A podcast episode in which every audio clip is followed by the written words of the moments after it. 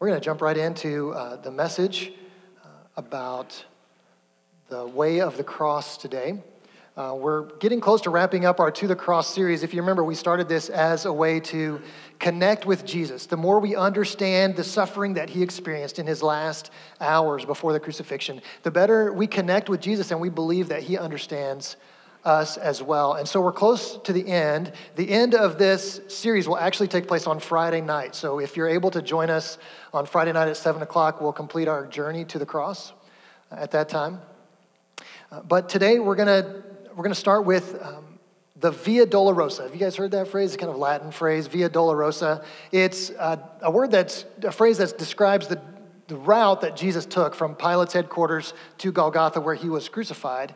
And it just means the way of grief, the way of grief, that this 600-yard walk was a road of suffering, a journey of pain for Jesus. And as we prepare to talk about this today, I want to pause and just acknowledge that I think we can all look back in our lives and identify some Via Dolorosa moments, right? Some moments when we have walked a journey of pain and suffering, when we have experienced grief. And I think it's helpful for us to know when we're reflecting on our own grief, or maybe right now you're in one of those Via Dolorosa journeys, to reflect on that and to know that Jesus understands. In fact, he understands in a way that no one else can. Jesus gets what it's like to suffer unjustly, to endure suffering without an explanation, without a cause. And he understands. And he's with you and present with you on your journey of pain and grief as well. So as we begin today, we're going to be on this journey to the cross. And what's happening here is there's a procession of criminals and soldiers going from Pilate's headquarters to Golgotha. And the city's full of people because of Passover, and so there are people probably lining the streets, we believe, watching, curious to see what's happening. And there are people standing in front of the procession of soldiers and criminals holding signs that state the accusations that the criminals are guilty of. And we know Jesus' sign says, "King of the Jews." And so as we picture this scene, I want you to imagine yourself in this story. We're going to read three sections of Scripture through Mark 15 today. And during each time, I just want to encourage you to take an opportunity, maybe not to read from the screen, but just to listen. Maybe even close your eyes and imagine the scene. Use your imagination to put yourself in the story. So maybe in this first section, you imagine yourself as one of the bystanders that's watching this procession of soldiers and criminals. Maybe you imagine yourself as one of the soldiers who's got this responsibility to administer this punishment. Or maybe you imagine yourself as one of the criminals carrying a 75-pound crossbeam on your way to your death. But I just want to invite you to take a deep breath. We're going to start in Mark chapter 15 and in verse 21. Close your eyes and listen. "A certain man from Cyrene, Simon, the father of Alexander and Rufus, was passing by on his way in from the country, and they forced him to carry the cross. They brought Jesus to the place called Golgotha, which means the place of the skull. Then they offered him wine mixed with myrrh, but he did not take it. And they crucified him. Dividing his clothes, they cast lots to see what each would get.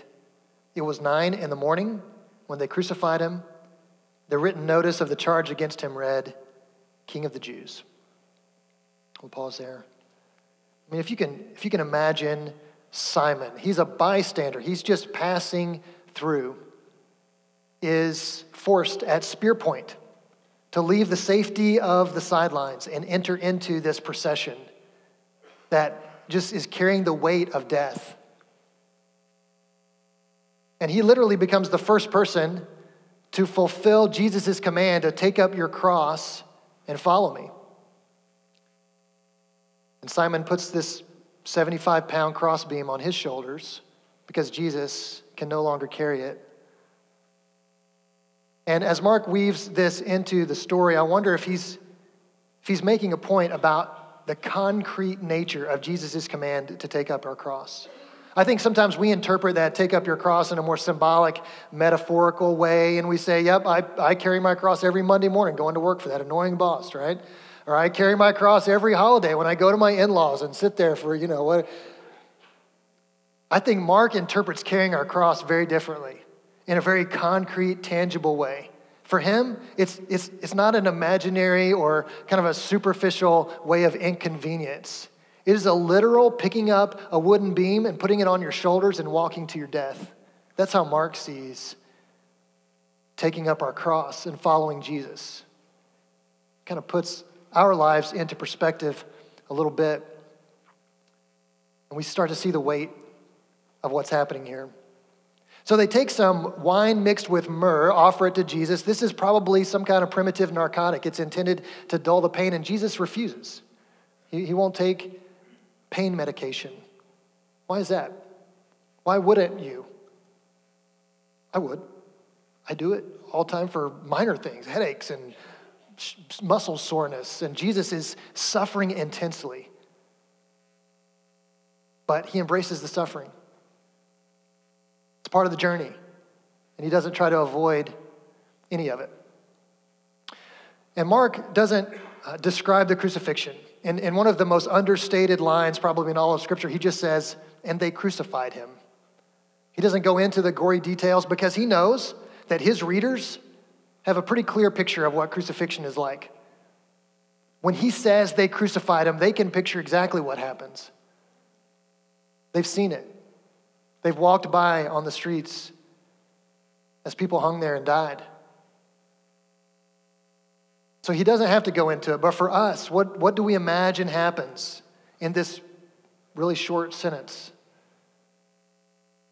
Can we picture the cruelty of this form of execution that was specifically designed to render the most possible pain and humiliation? They put a sign on the cross that says, King of the Jews. And we read in John's gospel that the religious leaders went to Pilate and they said, no. It shouldn't say King of the Jews. That makes it sound like he actually was a king. Why don't you write instead, he claimed to be King of the Jews? Pilate says, what I've written. And he won't budge. And you wonder if there's a seed of curiosity in his mind about whether maybe Jesus really is a king. Let's continue. In verse 27, again, I invite you to take a breath, close your eyes, and imagine the scene.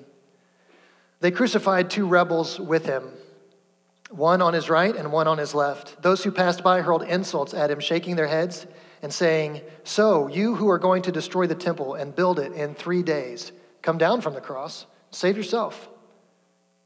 In the same way, the chief priests and teachers of the law mocked him among themselves. He saved others, they said, but he can't save himself. Let this Messiah, this King of Israel, come down now from the cross, that we may see and believe. Those crucified with him also heaped insults on him. Save yourself. Seems like a valid expectation. If he really is a miracle worker, and they've seen the evidence of the miracles of Jesus, there's even evidence that he raises the dead. Is it not a legitimate expectation to say, hey, if you're a healer, heal yourself, save yourself? And what they fail to grasp is that Jesus is choosing to stay on the cross.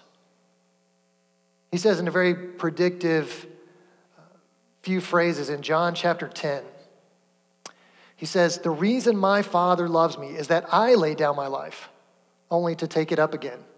No one takes it from me, but I lay it down of my own accord. I have authority to lay it down and authority to take it up again. This command I received from my Father. Jesus is saying, I'm being obedient. No one forced me onto this cross. No one could. There's no power in the world that could have done that without Jesus' consent. I choose to lay my life down. And the good news is, I'm going to take it up again.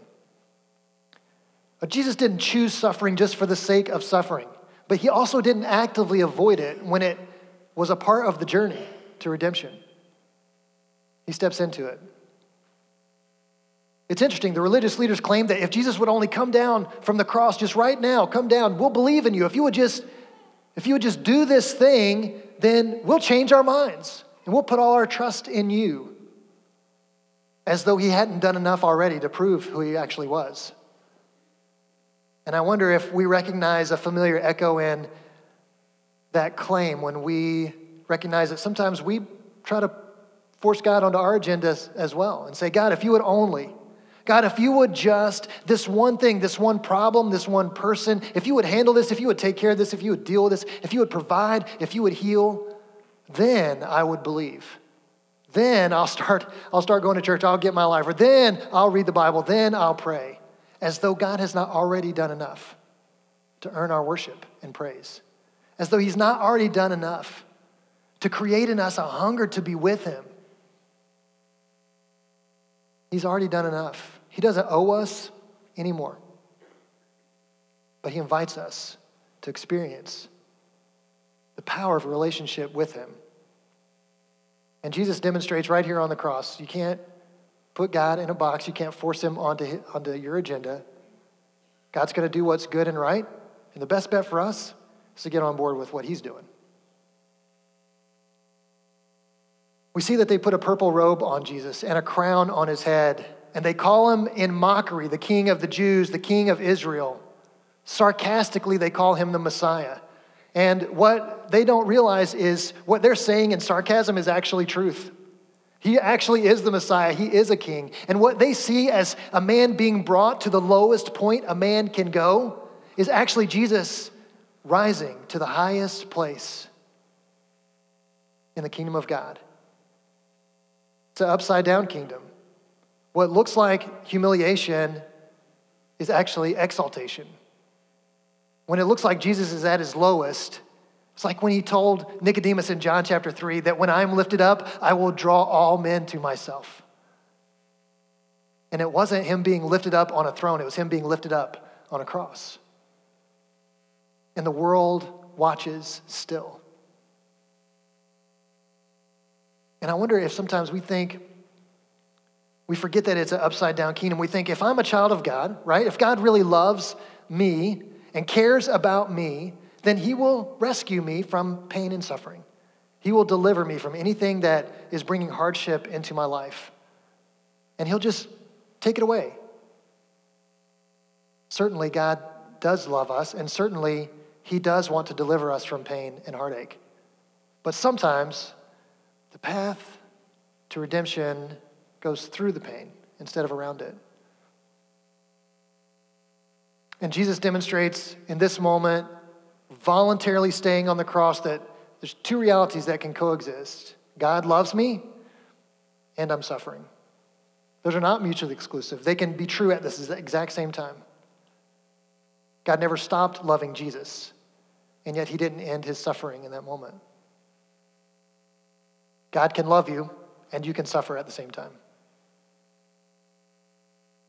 Let's continue. One more section again. Take a breath. Use your imagination. Let's read verse 33. At noon, darkness came over the whole land until 3 p.m. And at 3 p.m, Jesus cried out in a loud voice, Eloi, Eloi, lema sabachthani, which means, my God, why have you forsaken me? When some of those standing near heard this, they said, listen, he's calling Elijah. Someone ran, filled a sponge with wine vinegar and put it on a staff and offered it to Jesus to drink. Now leave him alone. Let's see if Elijah comes to take him down, he said. Darkness at noontime is a prophetic connection to the day of the Lord and the judgment of God, him pouring out his wrath on sin and evil. And the prophets may have imagined this looking differently, but in this moment, God's wrath is being poured out on sin, but it's not hitting all the people who deserve it. It's hitting the one who doesn't. And this darkness is representative of God's judgment against sin that Jesus is receiving. And Jesus begins to quote this psalm. This phrase, my God, why have you forsaken me, is the first line of Psalm 22. Psalm 22 is a song that the Israelites would sing about the unjust suffering of a righteous person. And there are some connections here throughout the psalm to what Jesus is experiencing on this day. And I want you to hear a little bit of it. And so we've asked somebody to kind of read this for us in a way that helps us think through it. So read, listen, watch the video. My God, why have you forsaken me? Why are you so far from saving me, so far from my cries of anguish? My God, I cry out by day, but you do not answer, by night, but I find no rest. Yet you are enthroned as the Holy One. You are the one Israel praises. In you our ancestors put their trust. They trusted, and you delivered them. To you they cried out and were saved. In you they trusted and were not put to shame. But I am a worm. I'm not a human, scorned by everyone, despised by the people. All who see me mock me. They hurl insults, shaking their heads. She trusts the Lord, they say. Let the Lord rescue her. Let him deliver her, since she delights in him. Do not be far from me, for trouble is near, and there is no one to help. I am poured out like water, and all my bones are out of joint. My heart has turned to wax. It has melted within me. My mouth is dried up like a potsherd, and my tongue sticks to the roof of my mouth. You lay me in the dust of death. Dogs surround me. A pack of villains encircles me. They pierce my hands and my feet. All my bones are on display. People stare and gloat over me. They divide my clothes among them and cast lots for my garment. But you, Lord, do not be far from me. You are my strength. Come quickly to help me.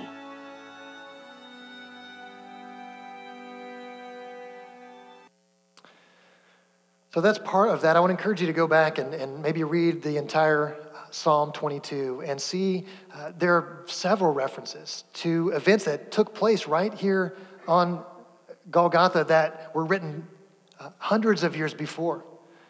And Jesus and many of the Jews actually would have had this psalm memorized. They memorized the songbook, just like we do. And when Jesus begins to quote this, the Jews should have in mind what's happening to Jesus, the suffering of an unjust person, or the unjust suffering of a righteous person, is what they're watching right in front of them.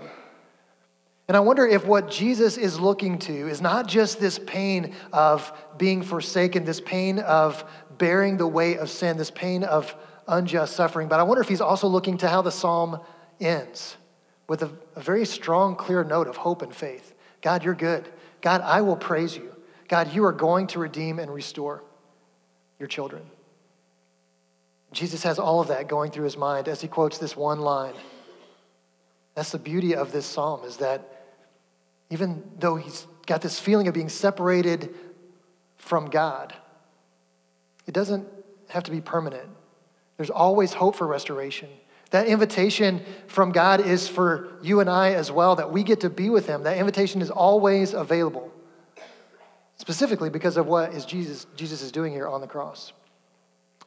So I want to turn our thoughts just for a moment to a couple of questions that I think we need to ask as we wrestle with understanding Jesus and what he's going through here and what this means for us as followers of Jesus today. So first question is, what does it mean for us to know that God can work through the suffering of his children to bless others? God can work through the suffering of his children to bless others.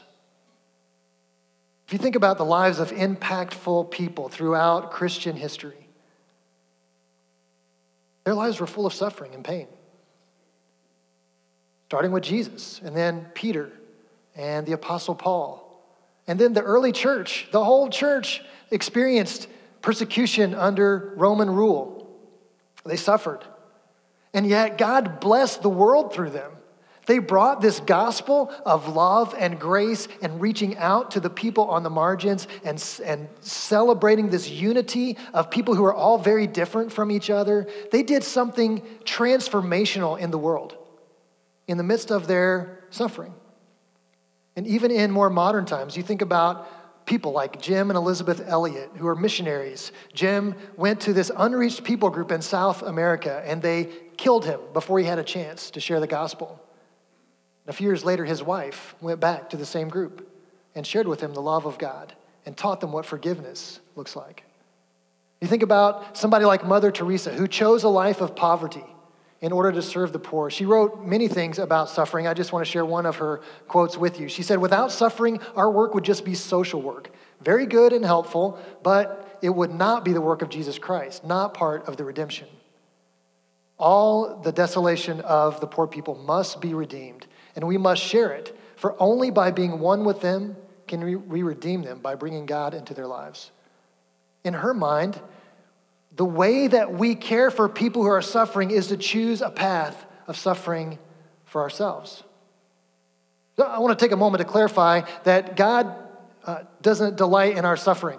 It's not our suffering that brings him glory. It's our obedience in the face of suffering that brings him glory. It's our willingness to say, yes, I will go. Yes, I will obey. I'll do what you say. I'll go where you send me, even if it means pain. Even if it means inconvenience. God doesn't delight in our suffering, but he delights in a faithfulness that considers suffering worth the cost. So one way that we can practice this is through fasting. You're thinking, why would I want to practice suffering? Because we don't always get to choose, do we? We don't always get to choose the moments that are difficult for us.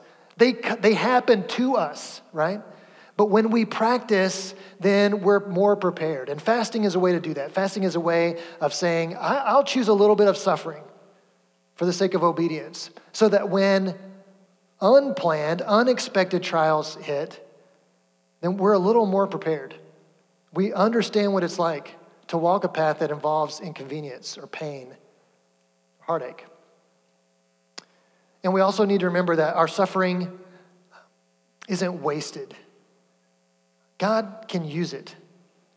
He can use what happens to us to be a blessing to others.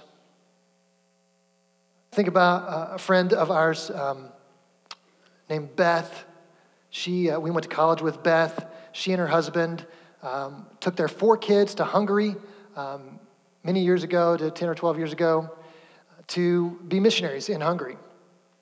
And they served faithfully there for a few years, and then her husband left. He left her, and he left the mission and the work. And she's there in a foreign country with her 4 children, and her life has been turned upside down. And she has to make a decision about what to do. She had been working part-time at this international school where children from all over the world who find themselves in Budapest would go to school. And she'd been working there and at the mission as well. And now she's got to decide what's next for her. And most of her family and a lot of her friends here from the States said, "Beth, come home. Come home. You're so far away from your support group, the people who are going to be here for you during this really difficult time. You need some stability. Your children need some stability. Come home." And she stayed. She came to visit Sarah and I because she had to raise support. The school that she works for doesn't pay their teachers. They all work on mission support. So she came to us to explain to us what she was doing and her decision. And we said, why have you chosen to stay? And she said, "The mission God has given me has not changed. God has called me to Hungary to share the gospel with these children." She teaches these art classes. And she gets to talk to children from different cultures all over the world, different religious upbringings, and talk to them about the creator God who makes beautiful things and gives us the ability and the heart to put beautiful things into the world through art.